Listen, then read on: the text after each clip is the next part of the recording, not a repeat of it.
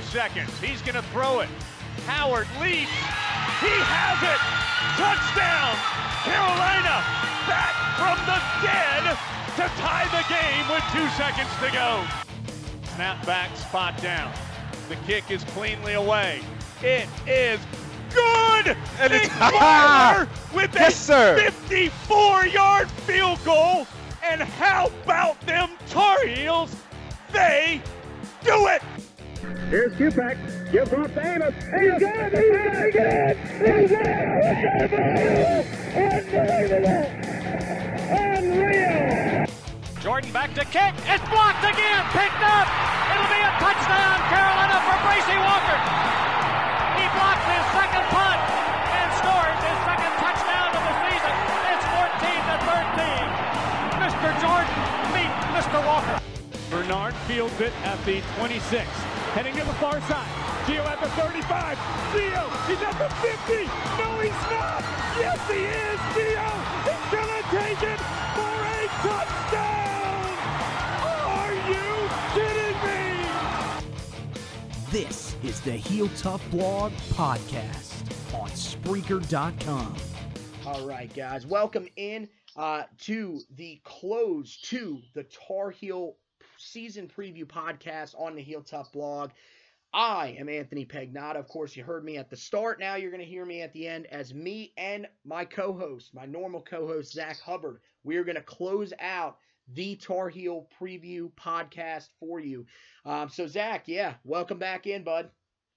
Glad to be here. Glad to be talking some Carolina football and glad that it's almost time for the UNC season to begin. That's right, man. We have been waiting so long. It seems like it's the longest offseason ever, but it's finally over, and we are finally able to talk about some guys that are actually playing football that matters. So, you know, I guess, you know, one of the things I know that you want to do, and we'll do a little bit of it here, you want to go kind of position by position and kind of preview what we've got going into the season, and I think that's great. That's something we've got to do to get people, you know, some information on what's going to happen because, you know, as you know, reading maybe my blog, I previewed every guy, and at the time we didn't know exactly who was suspended. Now we do. We also know a little bit about injuries. So we'll just jump right into it, and we'll start with the most important position on the team, the quarterback unit. Nathan Elliott's going to be our starter after Chaz Surratt was suspended. After that, it's a little bit head-scratching at the moment. The official depth chart has not been released to this point, but as I was told earlier tonight by Chapel Fowler, that's probably not something we should be overly concerned about. So, you know, going into the season, you know, you look at the quarterback position. First, just start by telling me, you know, a little bit about your confidence in Nathan Elliott going into the season, and then, you know, kind of what you see for the first four games at that backup position. Who do you think is going to be that backup quarterback potentially if needed? Well, to start out with Nathan Elliott is a guy that we saw come in late last year after kind of the carousel of Brandon Harris and Chaz Surratt, and, you know, he was a guy that may not have lit up the stat sheet with numbers that you may like to see. He had a completion percentage about 51%. He had quite a few interceptions, but he was a guy that really inspired the team. He was a guy that played confidently and seemed like he knew what he was doing. And I think his key strength this season is the team around him. I mean, every position on this team, every position group will most likely be better than it was last year. So that's one of the key strengths that he has. And he's a guy that if you look at him individually, I do think he's a bit underrated by some of the Tar Heel fan base. He may not have the athleticism of Chaz Surratt, but he's a guy that can pass and throw fairly well. He can move the ball, and he's a guy that I don't think is going to take a whole bunch of risks or kind of get scared under pressure. I think he's a guy that knows the system, and I think he's someone that can be trusted to run this offense. So I think that there is maybe not the level of confidence that you would see with a Marquise Williams or a Mitch Trubisky, but there should definitely be there's no need for panic quite yet. I would say that it's in a little bit of a wait and see, but I definitely think that Tar Heel fans should be optimistic about Nathan Elliott going into this 2018 season.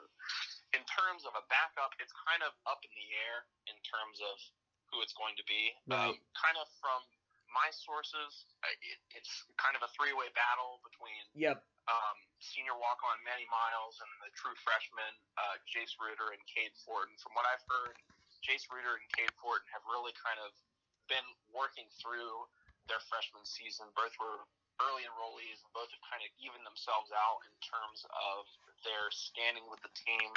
But then you also have a guy like Manny Miles that's been here for 5 years, absolutely knows the system, absolutely has, in my opinion, a little bit of underrated ability as a quarterback that just hasn't been pulled on yet. So I do think that you're probably going to see one of those three guys play a couple snaps here and there in some games, either if Nathan's helmet comes off or something along those lines. Right.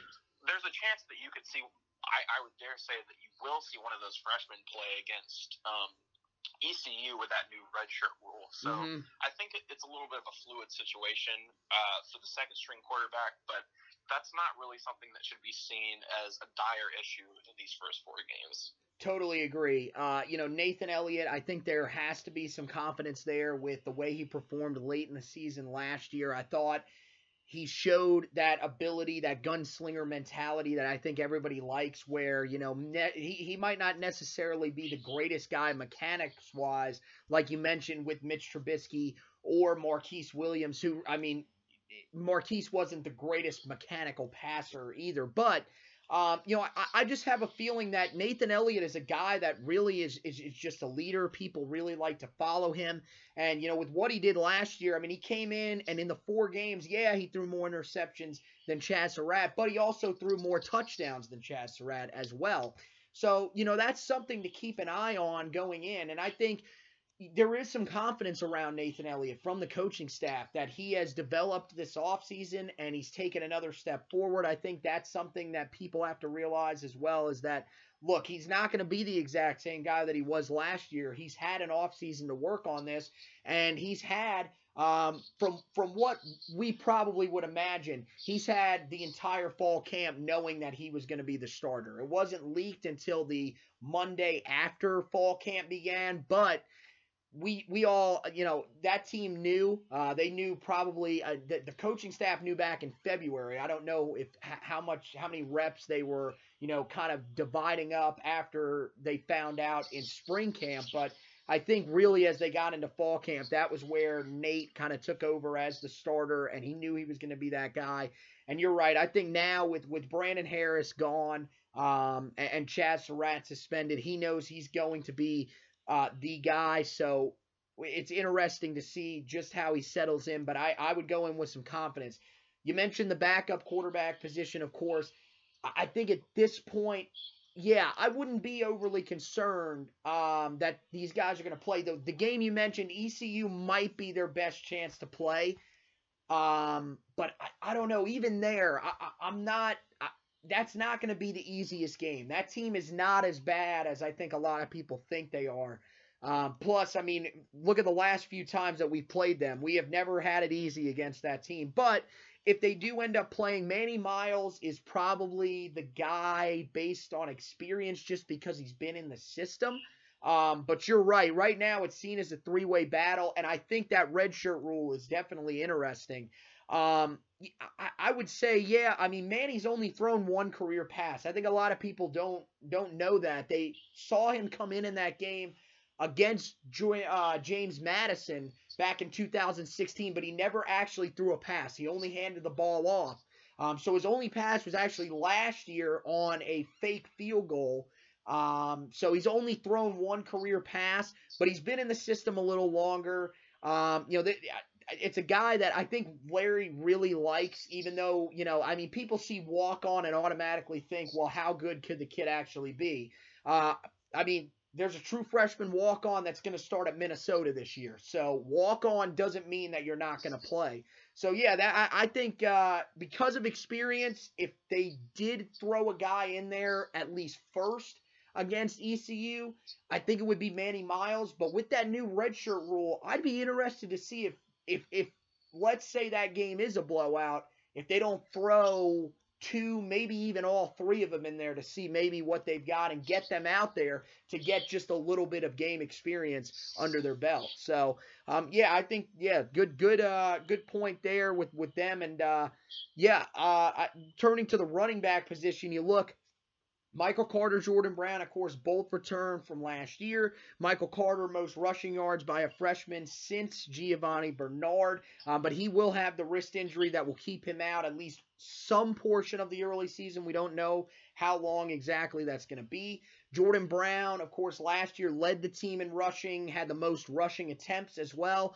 Also was a big threat out of the backfield for a while, was the leader in receiving for the entire team before guys like Anthony Ratliff-Williams and Austin Proehl were able to get going. Austin Proehl, of course, he had to come back from the injury, so, you know, of course, not a problem of production, just a problem that he wasn't out there. So, you know, I look in this backfield, and there's some other guys that we will probably mention here as we're talking about the running backs, but when you look at those top two guys in particular, you know, what do you expect? Do you expect it to kind of be that same back and forth where neither one of them is going to be seeing more carries than the other?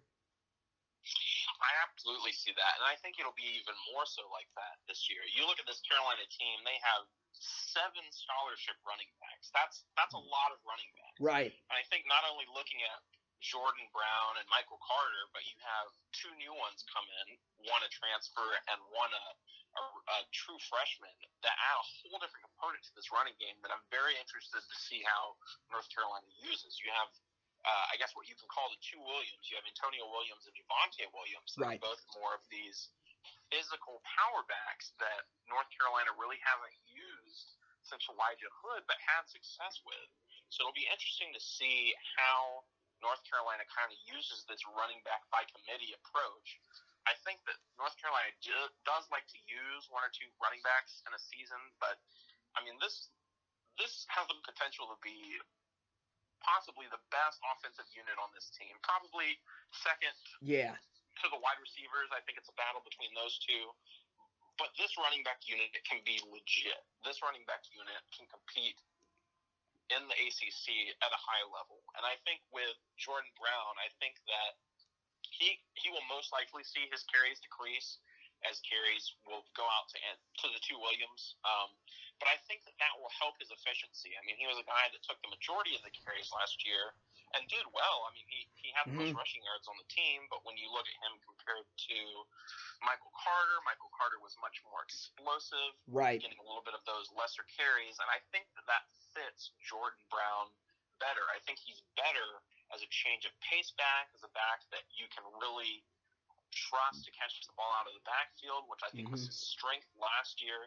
So I think as a player, it helps his skill set to have more of these kind of power backs like Antonio Williams and Javonte Williams that you're more inclined to run on 1st and 2nd down and kind of get those hard yards, and then you can maybe take a chance with, you know, a Jordan Brown on 2nd and 3rd down and maybe throw him, you know, a screen pass out there and see what he does in the open field. I think that UNC's kind of diversity of running back types that they have to use this year can only benefit what they do in the running game. It just depends on how they choose to distribute those carries.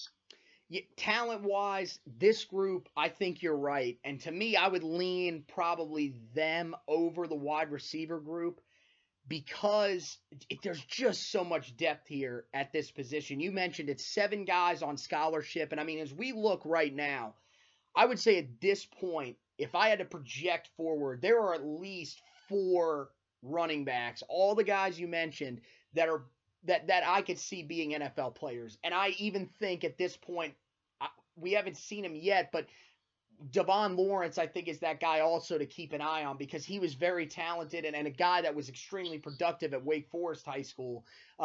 He enrolls as a true freshman, didn't get into fall camp, and, you know, they've said he's looked pretty good as well. You mentioned, you know, with Michael Carter and Jordan Brown, Jordan Brown led the team in rushing, but that's because he had 41 more carries than Michael Carter. Michael Carter had 97 carries and averaged 5.8 yards per carry. That's pretty good. To compare it with the guy that everybody likes to compare him with, Gio Bernard. Gio was around 6.7, 6.8, so he's not quite in that range. But, with just 97 carries, having 5.8 yards per carry is very effective. Jordan Brown was just 4.4. So, again, not lackluster, but, again, just kind of average for Jordan Brown, whereas Michael Carter, as you mentioned, a little bit more explosive. One thing that I would like to see them do, especially because of just how much they have in that backfield, I would like to see more two running back sets. I know, the tight end group is they're still very confident in Carl Tucker and in Jake Vargas, but with the injury to Brandon Fritsch, that might give them a little bit of quote unquote an excuse, to go two running backs at a time. And I would like to see some of those sets with Michael Carter and Jordan Brown on the field at the same time, or with, Michael Carter and Antonio Williams, or Jordan Brown and Javonte Williams. Throw these two guys out there, and you can run some of these plays where you could even run a basically, shotgun triple option, where you have the option to hand it to the back, or you can give it, you can run to the outside and potentially pitch to your second back who would be with you. So I think there could be some interesting prospects there. One other thing that could be interesting to get the ball into Jordan Brown's hands is potentially move him out to a slot receiver position on certain plays, and you could do maybe some of those wide receiver screens to try to get some blocking in front of him. Or, I don't know if he's how good of a route runner he could potentially be. Maybe stick him out there and see if he can't run a route or two and get the ball in his hands as well. So that's going to be the thing. I think they're going to have to get kind of creative to get it into the hands of all these guys. And, we're talking about, Antonio Williams and Javonte Williams as well. Coming into spring, one of the other guys we're talking about is Antoine Branch. No one's really talking about him that much anymore. But he is a next-level type physical back. He's a guy that, kind of reminds me a little bit of, I guess he's kind of in between an Elijah Hood type and a Ryan Houston type, because I think Elijah Hood was that guy that if you needed to, you could run him outside the tackles, and he had some speed that a lot of people didn't realize. Ryan Houston was just a straight power back. I think Antoine Branch is kind of in between those two, and right now they haven't really talked about him a lot. Remember, Jonathan Sutton is still on this roster, who last year was in for some of those short down carries. So, yeah, you're right. So many different guys on this team that, if needed, that's one of those positions where if there were going to be injuries this year, that's a position that you could have an injury and not be overly concerned, like the one that Michael Carter is going through right now. So you look at the wide receiver position. See, this is your position right here. You love this group, and I do too. But, I'll let you start because, you were saying you think this might be the best unit on the team. Why don't you tell the people why? Well, I think UNC's strength over the past couple of years has been offense, and it's flowed through their wide receivers. I think that Larry Fedora loves wide receivers. I think he loves the playmaking potential of having speed and space is kind of, I guess, the term that I would like to use. Those are kind of the two things that he focuses his offense around. And you look at these wide receivers, there's a lot of speed that can kind of move through that space. I mean, first you look at, the main guy that we have coming back, Anthony Ratliff-Williams, and they have talked nonstop about his progression this offseason after having a pretty good season last year. And people, around the program have talked about him growing and maturing into this wide receiver role, which has to be exciting for Carolina fans. And then you see other guys as well, like the two blue chip true freshmen, Dyami Brown and Antoine Green. These guys are going to play. I mean, Dyami right now is probably going to start in the first game versus Cal, and he's a guy that came in spring and was really impressive. He's very physically imposing. He's athletic. He's probably one of the top 5, top 10 athletes on the team, and he's a guy that creates problems. I mean, with another outside receiver emerging in Dyami Brown. Now you have two guys that you have to worry about as opposing defenses. In the past, I mean, people are kind of learning more and more about Anthony Ratliff-Williams, but you're having guys that are developing and establishing themselves and saying, hey, you have to worry about me too. Antoine Green as well. He's a guy that's going to play. Neither of these guys are going to redshirt, in my opinion. They're mm-hmm. going to play. Maybe not starting, but they're going to get receptions in games. You look at guys that played last year. You have Dazz Newsome and you have Beau Corrales. I mean, with Beau Corrales, you have a big-bodied guy that can kind of go up and get it over the top, as you saw last year. And with Dazz Newsome, you have a guy that can, you know, make a lot of plays in space. I mean, he's going to be, as Larry Fedora mentioned a couple days ago, Dazz Newsome is going to be your starting punt returner. So right. He's a guy that they trust in space to make plays with his legs. And you look at this slot position, which has been good to UNC over the years with guys, with speedy guys like Ryan Switzer and Austin Proehl that can kind of move inside and out. You have mm-hmm. essentially three slot receivers that, in my opinion, could all maybe not start, but all of them probably will contribute and can contribute. You have Dazz Newsome, you have Thomas Jackson coming back from injury, right, and you have Rontavious Tilgrowth coming back from injury. So you have a lot of configurations that you can create with these wide receivers to make mismatches for defenses, and I think that that's a scary concept. I mean, you can throw four wide receiver sets out there, and just guys can go on their routes. The quarterback can sit back and find his guy. Somebody's going to be open, and there's going to be, you know, big plays that come out of this. So that, alongside the threat the running backs are going to make, in my opinion, what could be a very potentially deadly offense for North Carolina, one that will, I believe, will be more effective than last year's offense, and one that I think will establish itself not only for this year, but for next year as well. Yeah, I mean, being better than last year's offense is not going to be too hard, because that was clearly the worst offense that we've ever had under Larry Fedora. So, but I agree. I really do like this wide receiver unit. You know, Anthony Ratliff-Williams, again, you mentioned it. He's been mentioned plenty of times by different journalists, by the coaching staff, as a guy that's taken even another step forward and really has turned into not only a great receiver, a great leader on this team. You know, Coach Fedora said it tonight, and this was the thing to me, one of the main points that stuck out to me. And, you know, they were just talking back and forth, and Anthony Ratliff-Williams was asked by, I think it was by Jones, but it may have been actually by a fan, you know, about going up and getting the football. How are you able to do that? And, you know, he gave his response, and then they asked Coach Fedora about it. And Coach Fedora said, you know, you look at guys like Bug Howard and Mack Hollins. They were these taller 6'3", 6'4" receivers. Anthony Ratliff-Williams is about 6 foot, 6'1". He just has that go up and get it type of ability, that leaping ability, and really the best thing about it is his hands, his ability to catch the football. And he compared him to Dez Bryant. I know that a lot of people look at Dez Bryant right now in the NFL and say, well, his career has come kind of crashing to the earth, and it's not been a good finish to his career. But look, Dez Bryant was and maybe still is a sensational receiver and a guy that is very effective at what he does, which is going up and getting the football. And for him to get that type of comparison is amazing. That is unbelievable, and that is great, especially coming from a guy in Coach Fedora who you might be saying, well, how much does Coach Fedora actually know about Dez Bryant? Well, before he was the head coach at Southern Miss, Larry was actually the offensive coordinator at Oklahoma State. So he knows a pretty good amount about Dez Bryant. So to make that comparison, that is humongous.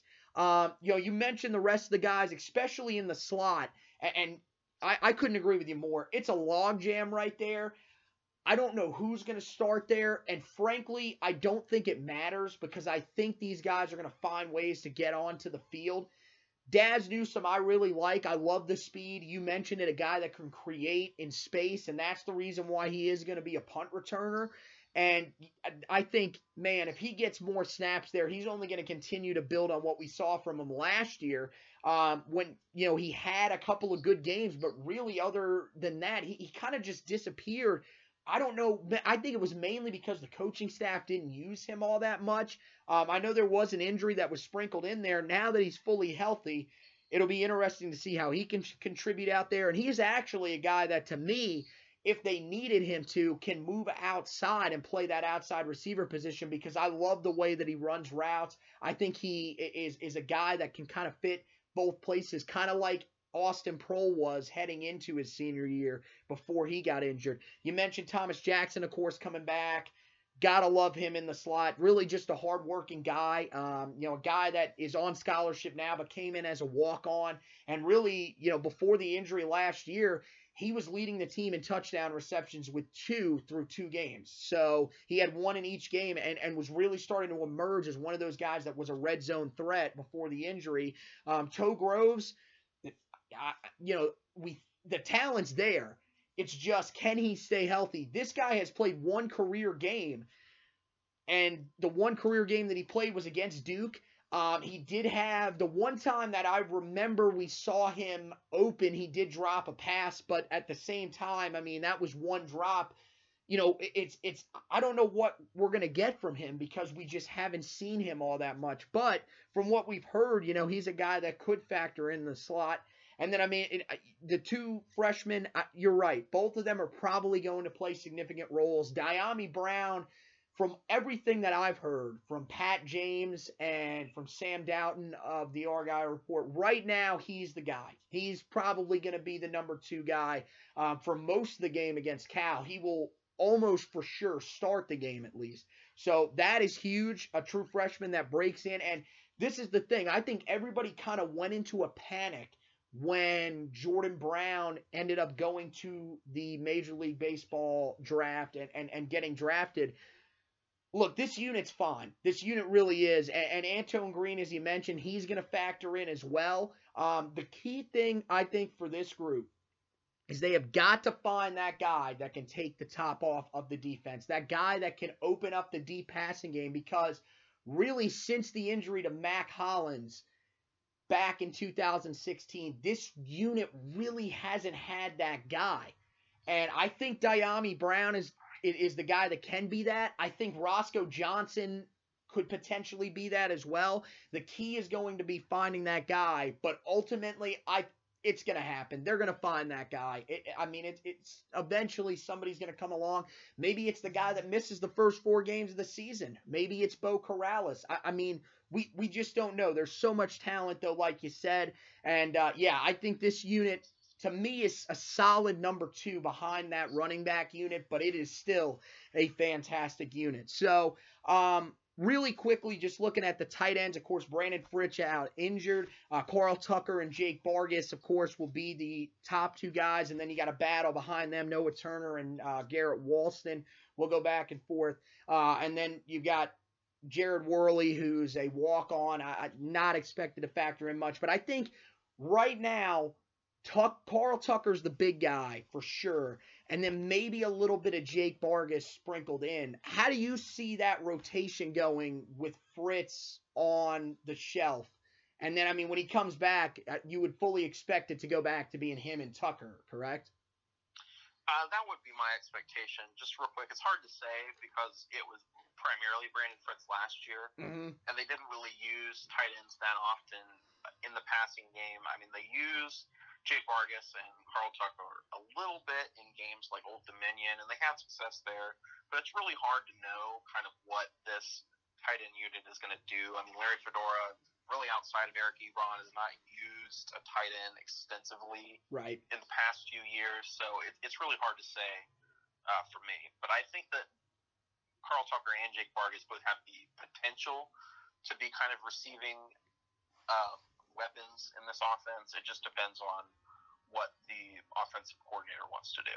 Yeah, I saw Brandon Fritz more as that red zone threat. I thought Carl Tucker was the better overall tight end. I feel like he's a guy that can be used everywhere on the field, where Fritz is that guy that in the red zone in particular, you can kind of just throw it up and he's going to go get it for you. I really like Jake Vargas. He's just never really gotten an opportunity. His career highlight is probably one of the better catches in the last couple of years in Carolina history, which was a deflection in the game on the road at Illinois, and he came diving in to make a catch. I think, you're right. Both of these guys, I think, have a chance. Nobody should expect another Eric Ebron-type tight end out of any of these guys. I just don't see that really in any of these guys. I think Eric Ebron was kind of a unique guy that kind of just landed in the hands of Coach Fedora, and he really needed a go-to receiving threat at the time, and that's kind of where he went. I think now, with the talent they've got at receiver, I don't think it's necessary for someone to be on that type of level, but I'm interested to see what Carl Tucker can do if he can stay healthy throughout the whole season, because if he does, that's the first time he's been able to stay healthy throughout the entire season. He, has shown flashes, but always seems to get injured. And then, once Brandon Fritz comes back, I think there'll still be that back and forth between them. But I think if Carl Tucker is able to kind of have that breakout type season, he might be the guy that the Tar Heels will stick with. So turning to the offensive line, you look at the unit, and I think there was some concern coming into the spring, but I think now that we're at the end of fall camp, I think everything's pretty much ironed out. Charlie Heck's going to be the starter at right tackle, protecting the blind side. William Sweet returns to protect the left side at the tackle position. Then you got Nick Polino at left guard, who has some significant experience. You got the talented J.J. McCargo at center, shakes off the injury from the spring and has looked good in fall camp, so he's ready to go. And then there's the right guard position. Billy Ross and William Barnes are going to battle there. Tyler Pritchett has kind of been phased out of that battle in the end. I think now he's actually taking snaps to back up J.J. McCargo after Brian Anderson's suspension. So, focusing on the starters first, who do you think ends up pulling out that right guard position? And at this point, does it really matter, or are we probably going to see both guys?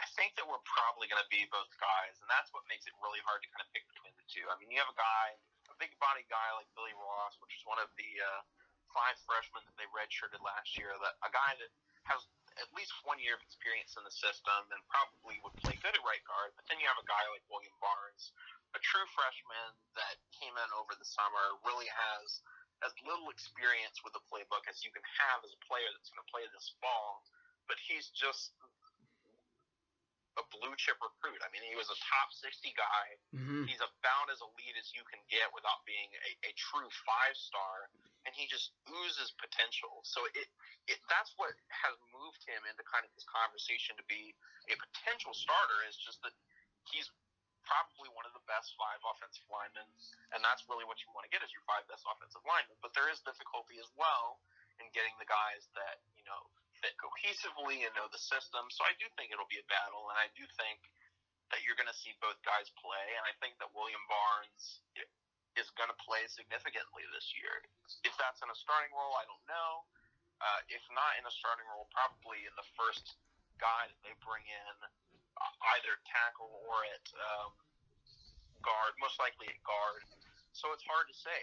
It's not impossible that maybe a guy like Nick Polino doesn't have the season that we're hoping that he might have, and you see either Billy Ross or William Barnes take that left guard spot, and they both play. It's really hard to know right now. I would say that because we have the two tackles and the centers very much settled on guys that we as Carolina fans feel confident about, it's really those two interior spots, the two guard spots that are kind of up in the air. So in that sense, that's really the one question that this offense still has in terms of how this is going to work. But it seems like something that they have pieces that you can be at least optimistic about. Yeah, everything that I'm hearing from the Nick Polino side of it is that he has had a really good spring and fall So he's that guy. And, you know, maybe, yeah, I mean, there's always that potential to struggle, but I think it's going to take a lot to get him out of that position. I mean, you look at the right guard spot, yeah, Billy Ross, as you mentioned, the body size is definitely there. But the thing is that's not where he's really holding an advantage, because William Barnes is just as big, and he's that big as a true freshman that was a late enrollee. So, you know, yeah, I think talent-wise, we know William Barnes is going to eventually be the better guy. The thing is as you mentioned, how quickly has he picked up on the blocking schemes? How well does he know the offense that he's going to be in? How quickly has he been able to develop the relationships with the guys around him in that offensive line unit? But, yeah, I mean, I think you're right. We'll eventually see him. The good thing is that, you know, we are hearing everything that we are hearing about William Barnes is positive. That's the good thing. And, you know, if anything, he's going to provide some good depth. And they're going to need that, I mean, especially early in the year. I mean, you look behind that, and that's kind of my other question on this offensive line for you. You know, you look behind the starters, and as of right now, you know, I look, especially in the first game, it's pretty thin because of the suspensions with guys like Jonah Melton not going to be there, Jordan Tucker, who's actually played pretty well, not going to be there. So, I mean, you look at that unit, and Brian Anderson as well, you know, when you look behind them, is there any concern from you about the guys that are back there? I think there's certainly a concern, specifically in that first game, because of the guys that you're going to have to not have, like you mentioned. Jonah Melton's not going to be there. Jordan Tucker, which was essentially going to be your third tackle, your first tackle off the bench, right, is not going to be there. Brian Anderson, who is running as your backup center, is not going to be there. So you're going to have to kind of run through guys like Tyler Pritchett, like we mentioned. You're going to have to run through guys like Marcus McKethin, who's been somewhat banged up here in the fall. But then there's also quite a few of these true freshmen besides William Barnes that have made noise. I mean, Joshua Azudu, a true freshman offensive tackle, has right. been pushing for second team reps. And yeah. Oh, Mason yeah. Beal kind of also there as a swing guy that can play at either tackle position. I think you'll be okay without Jordan Tucker there. I think that you'll have guys that you can comfortably play at those two tackle spots. I right. think, like I mentioned, with the question marks on the interior with starters, I think that those become even more pronounced when you get to guard because two of the three guys that are not going to be there are interior linemen. Right. So you're really going to have to depend on guys that are either banged up or true freshmen there on the interior if you want to play all that depth. But I don't think that they necessarily have to play all that depth right. there at the offensive line spot. It really just is a situation where you hope that none of your starters maybe have to take a play off or go down with an injury and just kind of an issue that you hold down until you move on to the next game. Yeah, I mean, you mentioned Joshua Azudu, and that's a great point that you bring up, and I've seen the same stuff. I mean, he has been challenging for second-team reps, and a guy that really has just come in and picked it up very quickly, just like William Barnes has, and he has looked fantastic. So, yeah, I think the concerns there – maybe a little bit because of Marcus McKethin, you know, battling through a bit of an injury. But, you know, when I look at the guard spot, I'm not overly concerned behind him. I don't think if Mason Beal had to come in, it would be the worst thing ever. Mason Beal's played before, and the good thing about Mason Beal is Mason knows how to play both guard and tackle. So if you needed him for some reason at tackle, he could always kick out there. Now, the good thing is that the suspension to Jonah Melton is only one game. The other guys are four games, though. So, I mean, you look at it, you mentioned two of the three. They also have a walk-on in redshirt freshman Queeron Johnson, who is also an interior lineman that will be suspended. Now, there was probably a good chance he wouldn't play. But at the same time, that's a lot of guys that you're losing from that interior line. But, I mean, yeah, you look at – keep an eye on Ed Montillis as well, another true freshman that comes in. He was a guy that, you know, was kind of – he's that other guy in the package deal with William Barnes. Everybody kind of forgets about Ed Montillis, but he's got the body size as well if he had to play – in there. And, you know, early in camp, he was one of those guys that was mentioned a couple of times. But, you know, yeah, I think you're right. As long as nobody goes down, and that's, of course, that's always going to be the hope, but you got to be prepared for if someone does. You know, I think this unit is, there's a little concern, but it could be worse. That's kind of how I look at it at this point. So with that, we'll turn to the defensive side of the ball really quickly. I mean, you look at the defensive side of the ball, starting on the defensive line. This was probably the strongest unit coming into fall camp. Now with the suspensions, I still think it is, but it's a little bit more questionable. I think the defensive backfield will give them a little bit of a challenge as well. But, I mean, when you look at the defensive line, look, Tomon Fox and Malik Carney at the ends. Malik Carney, we know what Malik Carney is. Tomon Fox is finally getting his chance to start after the inconsistent Dewan Drennan ends up moving on. So he's going to get his shot to break out, but he will miss 4 games later on in the season. So it's going to be kind of a weird year, I think, especially for him with how his suspension is. He's going to play up until the Miami game. He misses the Miami game, but then is back for Virginia Tech, and then will miss 3 games after that. So it's going to be a little strange for him, as it is for Malik Carney, but Malik Carney will only play 1 game before his suspension begins. So I feel like down the stretch, he might have that chance to get it going. And then, I mean, you look interior, Aaron Crawford, of course, whenever he returns from the knee injury, will be the guy. He was one that just, his draft stock exploded over the offseason, and he, from all accounts, was looking fantastic. Easily, according to one journalist, I don't remember exactly who it was, he was easily the best player in spring camp and had been one of the best players in fall camp as well. And then, I mean, you look at the other defensive tackle position, Jason Strowbridge, who put on the weight this offseason, showed flashes last year, and I thought looked great when he was on the field. One of my personal favorites last year that I think a lot of people were just kind of, you know, on. You know, you got Jalen Dalton, of course, who's going to be back, very effective in the reps he saw last year before injury kind of, you know, took him out of a significant role. And then, I mean, you'll see, and we'll talk about it here in a minute with Jeremiah Clark. But when you look at this defensive line unit, you know, with the suspensions, does that affect how you feel about this unit? I think that certainly makes it more difficult to discuss this unit quite with the optimism that we did out of spring. When you look at, you know, Malik Carney and Tomon Fox being out, generally with their suspensions, they're both going to play versus Cal, but then they have these staggered suspensions where for a good deal of the year, you'll only have one at a time. Yeah.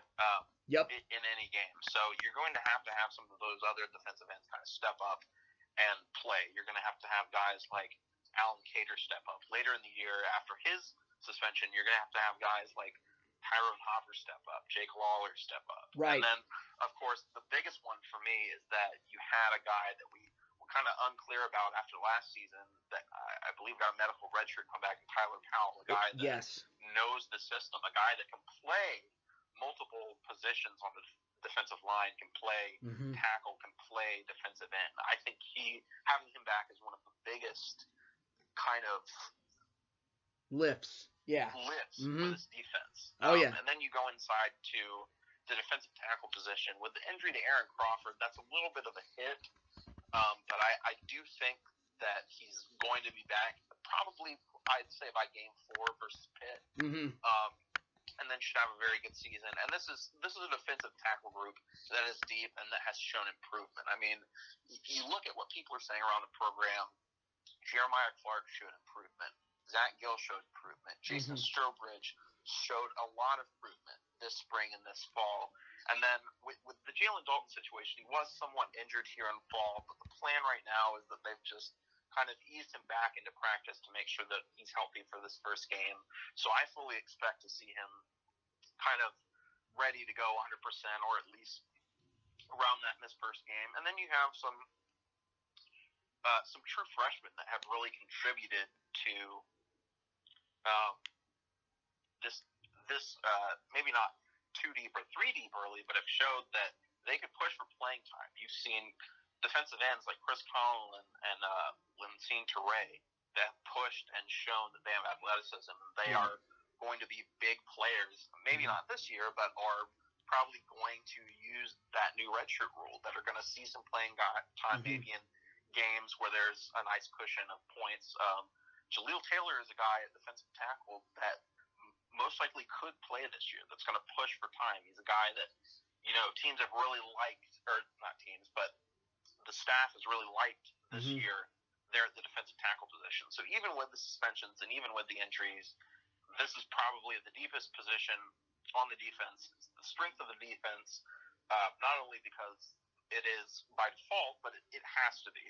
It has to be the position that kind of leads this defense and sets the tone. And I think that it's got to be the position that it looks like on paper, because a lot of these guys we thought were going to have big seasons last year, and they did have good seasons, but there needs to be pressure from the defensive line this year. There needs to be disruption. There needs to be sacks, tackles for loss, fumbles, things of those lines. So I think that's the challenge, is not only for this defensive line to play well as a unit, but also to be an aggressive unit as opposed to merely a unit that doesn't allow as big plays between the tackles. You said it perfectly, and that's sort of been a signature thing under John Papuchis, where when he first comes in and takes over, he usually takes over units that have really struggled to get after the quarterback. And I thought last year was a step in the right direction. I mean, the numbers weren't great. They weren't ones that jump off the page, but they were, better than the year before. And I think this year it's kind of going to be maybe a little bit of the same, where it's not going to be overly wowing. We're not going to see guys that we're not going to have, two guys on the team that finish with 8 or 9 sacks. It's just probably not going to happen. But even if you don't sack the quarterback, it's like you said, get the pressure in their face. Make these guys get into uncomfortable situations. Make them make plays, because you're not going to face – I mean, look at the group of quarterbacks you're facing. These guys are not superstars. I mean, I'm trying to think of a quarterback that's really all that great. I mean, Mackenzie Milton of Central Florida will be tough for sure.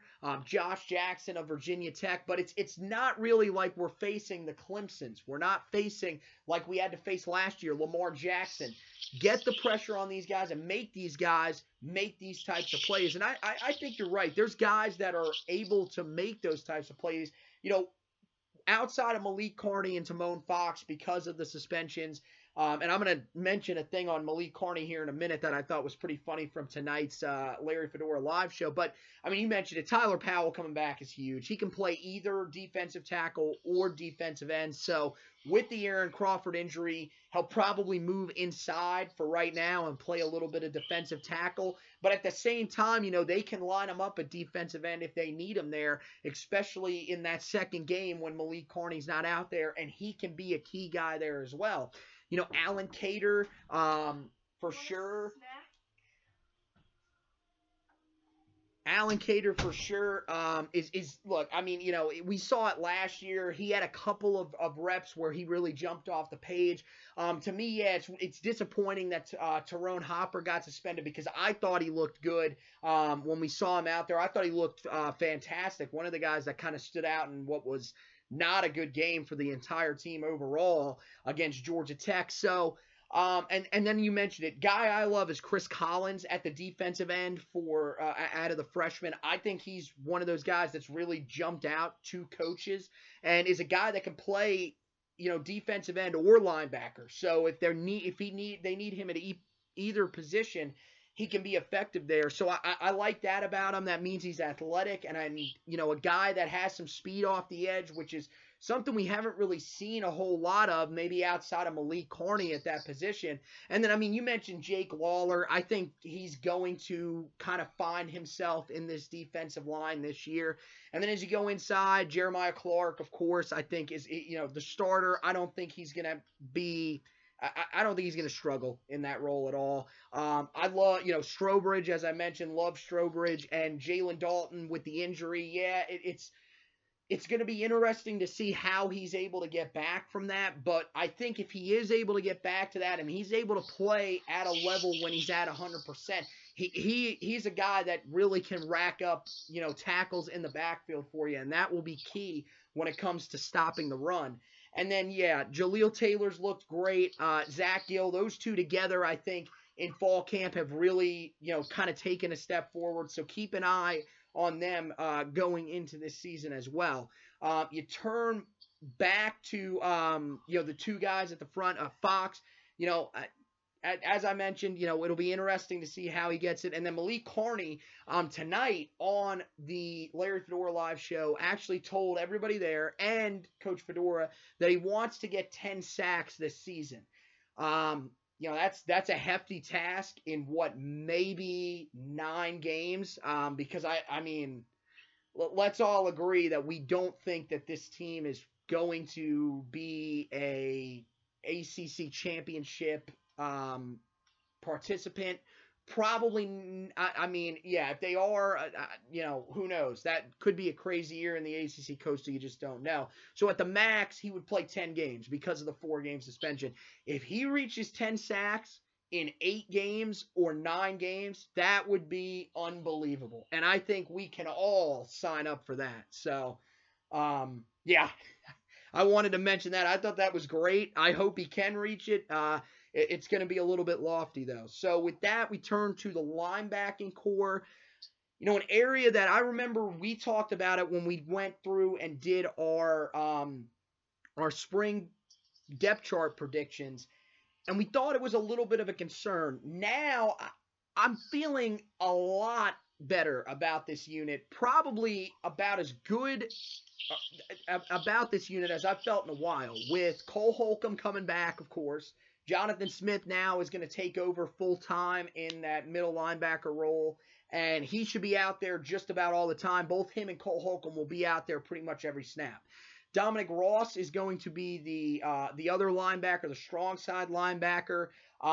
It's kind of going to be one of those things where, look, Dominic Ross will be out there, but when they go into nickel and dime packages, he's going to be the guy that's going to come off of the field. So, I feel confident in the starters for sure. And then when you get to the backup guys, you reach Matthew Flint, who I think is going to play a little bit early on. Jeremiah Gemmell, who has had an unbelievable fall camp. He is one of my favorite players on this team because this dude he's worked so hard in this offseason, and he's a guy, I'm telling you, if he gets on the field, he's going to be hard to try to take off that field because he's a guy that can do everything. He can play in the middle. He has that ability to tackle. He has that ability to be an outside linebacker if needed and go out and cover routes as well. He's had a couple of interceptions that have been fantastic from what I've heard in fall camp. So he's a guy to keep an eye on. And then there are other guys, of course, that will factor in. My question to you is, as I mentioned, when we came into spring, we were a little concerned about this unit. Have those concerns been eased to a point of where, now you feel very comfortable with this unit going in? I certainly feel more comfortable, like you mentioned, with this youth movement that we've seen. A guy that's probably being mentioned a little bit less here in the fall because he's going to be suspended for games in the fall is Malik Robinson. Mm-hmm. He's a guy that had an excellent spring, and probably later on you'll see come in and make some contributions alongside the two other guys you mentioned, in true freshman Matthew Flint and then redshirt freshman Jeremiah Gemmell. So I certainly think that at linebacker you will see a youth movement of guys that are very promising in their UNC careers. But if you look at these starters, I still think maybe there's not questions with each linebacker individually, but as has been the case with UNC the UNC linebacking core over the past couple seasons. The question is, can these good individual parts kind of work together as a unit? We've seen plenty of good players over the past couple of years. We've seen Shaquille Rashad, Jeff Schottler last year, or the year before, rather, before his injury, Andre Smith, Kason Collins, Cole Holcomb. So we've had good linebacking, but we've also seen issues with the linebacking core and the defense. I mean, there's been an issue in run defense in the Larry Fedora UNC era for a good while now. There's issues with linebackers kind of covering tight ends and receivers in the middle of the field. So I certainly think that there is less of a concern, certainly from a depth perspective, because these young guys are stepping up. And I think that they are probably going to challenge for playing time here, but it's really just a question of what is the identity of this linebacking unit, and what can they really do when they're put in these tough situations? That's kind of what I want answered by this linebacking core, and I think from what I've heard is that the linebacking core is going to be, or at least the starters, I should say, are going to be more ready to accept this challenge than perhaps we thought out of spring or leaving last year. From what I've heard, both Jonathan Smith and Dominic Ross have made big jumps. Jonathan Smith has learned this defense more. He's learned how to be that leader in that middle linebacker spot, which you really want. And he's always a guy that I like to watch just because of his excellent tackling, excellent pursuit, in my opinion. I think he's a guy that can really plug up those running lanes in between the tackles and even outside in pursuit, and I think he can be a very good player kind of in that aspect. But you look at a guy like Dominic Ross that played quite a bit as a true freshman, but didn't really play as much last year. Right. He's gained some weight, and he's a guy that you've always known that has some speed, and that's really something that I think that UNC might need this year, kind of, as I said, in that short passing game with those slot receivers and with tight ends and running backs catching passes out of the backfield. So I think that there is potential for this linebacking core to be very good. It's just, like the quarterback, it's hard to know what we're getting until we see what they can do against the various offenses that they're going to be facing this year. I mean, perfectly put, and you are 100% right. This unit has to be better tackling in space. That's something they've really struggled with, especially as they get later and later in the season and they start to wear down. The starters have sort of, shown those signs of that, wearing down, that inability to make the tackles that are important in space, because the defensive line at times, they've done their job by forcing the plays to the outside, but there have been some missed tackles.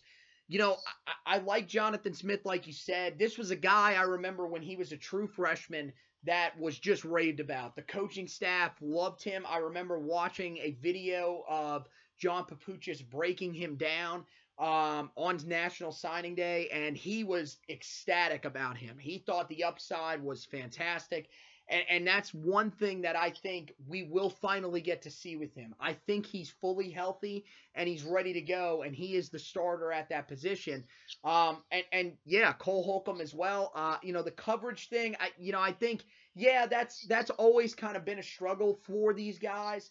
I think Cole Holcomb putting on a little bit more weight, that might be a little bit more of a concern as well, but we know that the Tar Heels like to go into these nickel and dime packages for a reason, so more than likely they're going to try to take Cole Holcomb out of those situations as much as possible. He's really just got to be able to take away those running backs from being able to catch the ball.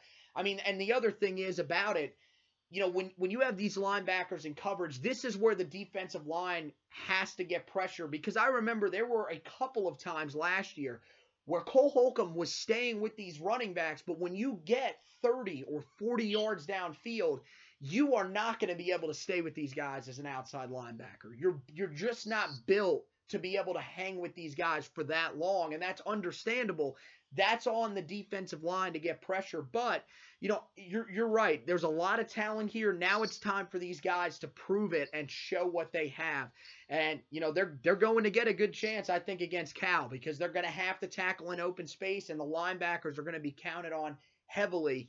in both the run defense and pass defense, as I think, you know, that's going to be one of those things. I mean, if you go back, and one of the games where it was really extremely frustrating was against Louisville, where they were just able to attack the middle of the field. I think teams are going to try to do that once again this year, and if Jonathan Smith or Dominic Ross can step up in the middle of the field, that would take that ability of those teams to really dissect them in the middle of the field. That would just take that completely away, and that would definitely be helpful to this unit. So you turn to the defensive backfield then. You know, losing MJ Stewart is going to hurt a lot, because MJ Stewart was a guy that, I know the interceptions weren't there, but MJ Stewart was just so fundamentally sound on defense. Now with him gone, it's pretty much on KJ Sales. But overall, I really like this unit, especially with the starters. You know, you got KJ Sales. Miles Dorn is perfectly fine after coming off the injury late in spring camp. He's now been a full go for pretty much the entirety of fall camp, so he's going to be ready to go. And then J.K. Britt at strong safety led the team in tackles the final 6 games of the year by a large margin after taking over for Donnie Miles. You know, Donnie Miles was sensational. I might be that guy that's going to be bold enough to say that J.K. Britt might be a little bit better than him, because I think that J.K. Britt has a little bit better ball skills on the back end. Donnie Miles only had 1 career interception and really wasn't a big factor in the pass game. I think J.K. Britt is a little more sound in the pass game, so it's going to be interesting to see if, you know, how many times people try to test him after the last couple of years having Donnie Miles at that position, where you kind of said, okay, you know, he's not that guy that's great as a deep coverage safety. Now J.K. Britt will be in that role. They might have to adjust a little bit to that. The concern, I don't know if it's necessarily concern, though, is going to be at that number 2 cornerback position. And then, you know, at the nickelback position, you know, when you look at it, you know, just talk about the 3 guys that, you know, I just mentioned and that are expected to start. And then, you know, who do you think are the guys that are going to emerge at those, at that number 2 corner position, and then potentially at that nickel position? Well, the secondary for this 2018 UNC team is a position that I actually think is a little bit underrated. I think that you look at the talent that's there at cornerback and safety, and you see a lot that you like, both in experienced veterans and also in the youth that's kind of making itself known. I mean, you go to those veterans that you mentioned first. I mean, you have those 3 guys, Miles Dorn, J.K. Britt, and KJ Sales, all 3 that have had, you know, a good off seasons and have really developed those skills. And I mean, people are talking about Miles Dorn as potential, you know, NFL early entrant because of the skill set that he has. People think that this safety unit is going to be very good. And, I mean, you look at KJ Sales, I did see him get burnt on times last year. I mean, I won't make bones about that. But, right. I mean, he had the most pass deflections on the team. He had 13. So he's a guy that plays high energy. As people have mentioned, he's a guy that plays at high energy, that wants to take that challenge, that wants to take chances. And as this D tries to become more aggressive, I think that that's going to be more of the norm than the exception.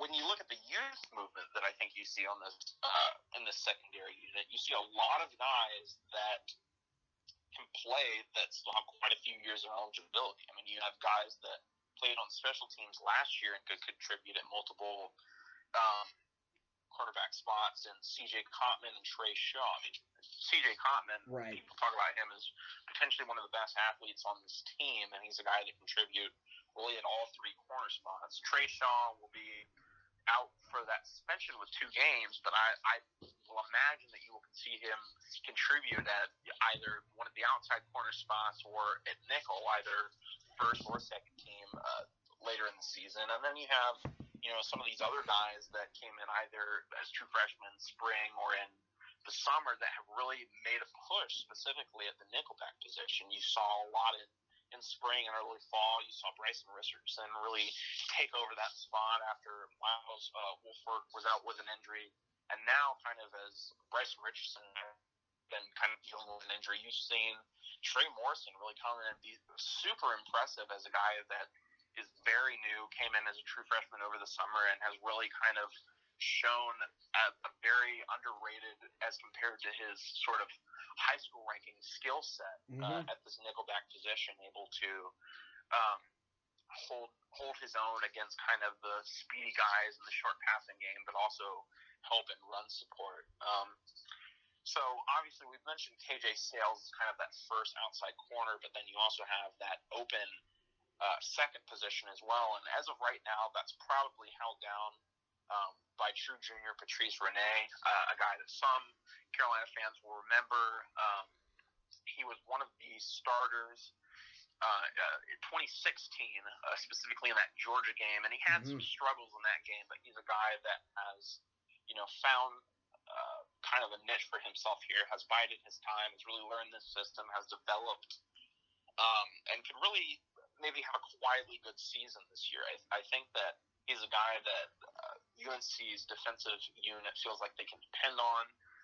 I feel like the UNC defense feels good about the secondary. One more guy that I wanted to mention that has really shown out kind of behind the scenes is another true freshman, Javon Terry at safety, a guy that plays probably better than most people thought he would coming out of high school, a guy that can maybe even play both those safety positions, plays rangy, can, you know, right, can come up and lay the lumber, but also has, you know, those good ball skills that you like to see in safety. So I think one of the things that I really like about this, you know, defensive back unit is that it's a unit that has that veteran presence while also having young guys that can come in and contribute early. And I think that most people will see that and perhaps look at it glass half empty and say, well, there's an issue with depth. From what I'm hearing, it's more of, you know, the optimistic glass half full. It's really just that they have very good freshmen and sophomores here in the system that are going to make noise this year. So I think there's a lot to be excited about for this unit. So, yeah, you said about KJ Sales and, you know, how he got burned a couple of times early last season. I mean, so did Miles Dorn. Those were some of the growing pains of being those new starters. And I thought as the season went along, both of them adjusted very well. So, yeah, I if anybody, and I've seen these two where they are concerned about that, there should be no reason to be concerned about that. Trust me, KJ Sales will be fine as the guy that will be the number one in this group. I think when you look at the, you know, maybe the rest of the unit, I look, you know, at Patrice Renee and CJ Cotman battling there at that number two spot. Like you said, I think Cotman probably has the better upside going forward. I think Patrice Renee is that safe guy, that guy that, you know, has been in the system for a while, knows it very well. And, you know, I thought when he was in there back in 2016, you know, he had back-to-back pass interference penalties called against him in the Georgia game. I thought that those were a bit questionable at the time. I didn't really think that he did a bad job in that game, especially for being a true freshman against a team that had the upside that Georgia did. So, yeah, I mean, I think if he ends up starting, I think a lot of people are going to enter the game disappointed that he is starting, thinking that C.J. Cotman should be the starter. Look, Patrice Renee is not a bad player. He's just a guy that so far has not been able to break through in what has always been a position that the Tar Heels have usually had the guys at. And even last year, I mean, that was one of those positions that stayed relatively healthy throughout the entire year to the point of where you didn't see a whole bunch of different guys having to rotate in there. You know, you mentioned at the nickelback position with Miles Woolfolk, I'm kind of interested to see where they're going to end up putting him if he gets moved out of that nickelback position, which from what I've been reading from some of these other guys that are out there is pretty much inevitable. Trey Morrison has played that well. This guy has been unbelievable, a guy that kind of flew under the radar, I think, for most recruiters. And it's the same thing. There's a guy on each side of the ball. You got Javonte Williams, who was a two-star coming out of high school earlier this spring, and then Trey Morrison. You know, when he signed back in February, he was a guy that was just a three-star. And I believe, if I remember the class correctly, Javonte Williams and Trey Morrison were probably in the bottom four rankings-wise of our recruits. And now there's a real chance both of them will have major impacts, especially Trey Morrison early in the year. Bryson Richardson is another one, as you mentioned, to keep an eye on. Had a fantastic spring. I think it's really that Trey Morrison has just kind of outshined him a little bit in fall camp. And, you know, that's not a bad thing because apparently Bryson Richardson has still looked pretty good. Yeah, Woolfolk, you know, how he ends up factoring in there will be important. One guy you always have to consider when you talk about, you know, depth or you talk about a guy that could play, especially early in the season, is Corey Bell Jr. He is always a camp standout, and I think this year has been no different from him. You know, this is his senior year, so maybe he finally finds that gear that he needs to, but as of right now, I don't think he's going to factor in too much. Unlike some of the last few years. And then you mentioned Javon Terry. The thing about Javon Terry that I think is so great about him is you mentioned you think he can play both strong safety or free safety. You're right about that. But he can also play corner because he played corner at the high school level. I remember watching the state title game that they played in this past year when he played against Mallard Creek, who's one of the big-time teams, a team that's always stacked with Division I talent as well, and he played corner and was sensational. Now, I know it was snowing, but when I watched him, his ability to stay with receivers, and I mean, he blankets these guys. It's fantastic, and the fact that you're going to have this guy that can play pretty much anywhere in your defensive backfield is awesome. I don't know how much he's going to factor in really as a true freshman because he was another guy that joined in at the start of fall camp. He wasn't there for spring, but I like that you mentioned him because he's going to be a name that in the next couple of years I think is going to really, really emerge, and he's going to have a massive impact with this group. So, you know, I guess then we'll turn to the special teams unit, and that's kind of how we'll wrap it up before, you know, I'll go through the 5 questions that I ask everybody else that I've had on. But when you look at special teams, everybody, of course, is going to start, you know, kick returner, Anthony Ratliff-Williams, sensational. We know that, okay? That's set in stone. He's going to start there. The interesting thing, you know, that everybody's going to want to talk about, you know, I guess, well, let's talk kicker and punter. We kind of know Freeman Jones, Hunter Lent are going to be there. Both have good leg strength. Hunter Lent's just got to be a little more consistent, as does Freeman Jones.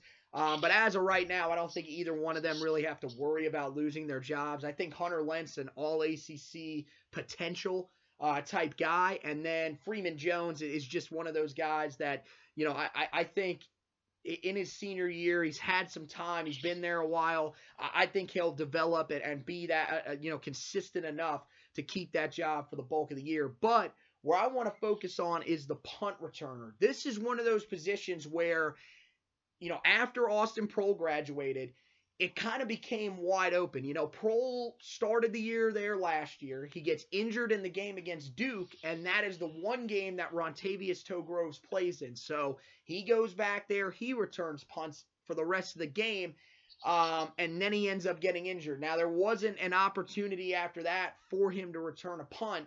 And, you know, after that, really the position was rendered pretty much ineffective. I mean, they did have MJ Stewart back there, and he was okay, but not great. But it doesn't matter. He's not back with the team this year. So it pretty much came in as a complete head-scratcher. You know, Rontavious Tilgrowth, I think, was probably the favorite in a lot of people's minds just because he had done that before. He did it exclusively in high school. You know, and then we get yesterday, the announcement that Dazz Newsome is actually going to return punts. He's going to be the #1 guy.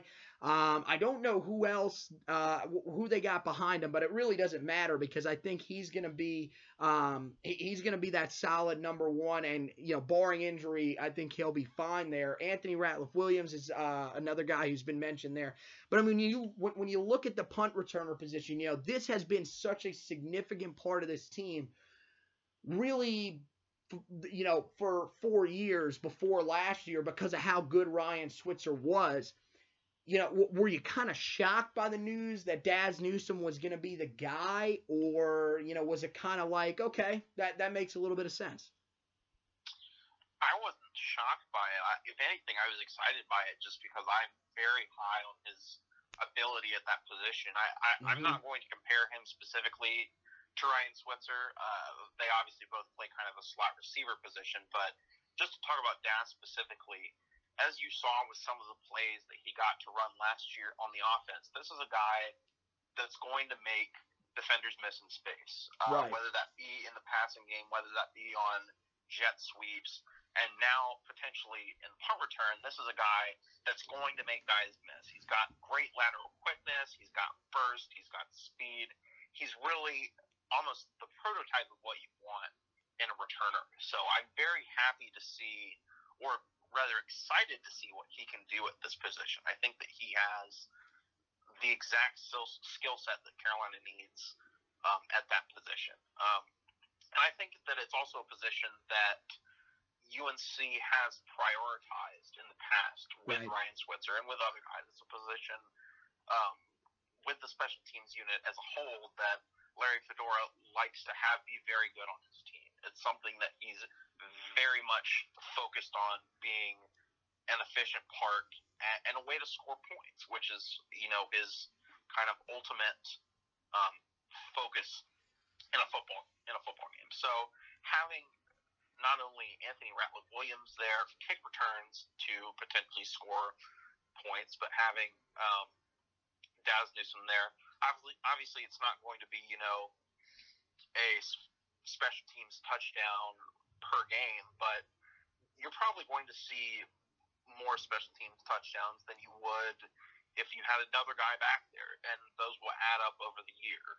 So I think that special teams and the punt and kick return units are going to have impact on some games this year. Yeah, I agree with that. And usually if they are having impacts, that's what allows the Tar Heels to have advantages in some of these games. Yeah, I mean, it doesn't have to be a touchdown, but if you can average any, you know, in between 8 and 9 yards per return, that really gives your team an advantage when it comes to field position, which is so important, especially in close games. And that was something that last year I feel they just kind of lacked once the injury to Austin Proehl happened. You know, I'm like you. I'm excited to see what Dazz Newsome can do. I know he returned both punts and kicks in high school, so it's not like this is brand new to him. And I agree. I like the ability, you know, the shiftiness in space. I think he's got good vision, as we saw in the run that from last year against Louisville, where he kind of just found a hole that, you know, may not have been there for other guys and got upfield.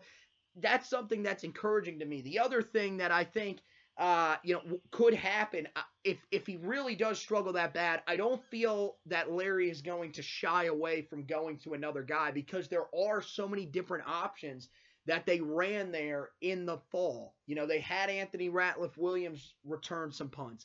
They had Rontavious Groves return some punts. They even had redshirt freshman walk-on Austin Chestnut return some punts. And you might be saying, well, what in the world? Why would we have a redshirt freshman walk-on returning punts?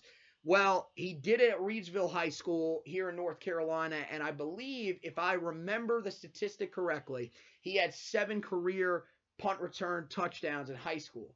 Now, there's a guy that had 7 career punt returns in college that, of course, we will all remember, and that's Ryan Switzer. So I'm not saying that Chestnut is on that level, but there are a lot of different guys that have done this before, and I don't think that if Dazz Newsome does struggle, that's necessarily the end of the world at punt returner. But right now, I don't see that happening. I think he's got the skill set, like you said, to be able to be effective back there as a returner. One of the guys that I was kind of shocked didn't get mentioned was C.J. Cotman, because I know he did that in high school, and I remember watching the film on him, and that was one of those things about him that I really loved, was his return ability. So that's a little bit shocking that he's not on there. But yeah, I mean, you look at a couple other guys that we'll just mention. The other 2 spots on the special teams unit, very solid, with long snapper Tommy Bancroft will handle punts. Kyle Murphy will handle kicks once again. And the holder position, where Manny Miles will be the holder, and they are currently having a campaign to try to get him on the watch list for the holder award. Yes, there is an award for holding the football on field goals and extra points. I never knew that. We're rooting for you, Manny. That's all we can say. Absolutely.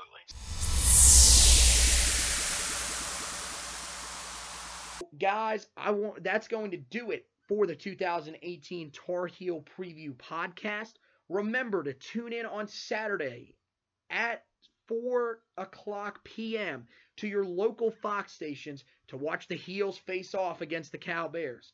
You can also listen to the game on the Tar Heel Sports Network in Charlotte. That will be on 99.3 FM or 1110 AM WBT. In Chapel Hill, it will be 97.9 FM or 1360 AM WCHL. And in Raleigh, on 106.1 WTKK. As always, subscribe to the podcast on Spreaker.com, as well as iTunes, Google Play, Spotify, and the TuneIn.com or the TuneIn app. Thank you guys for listening.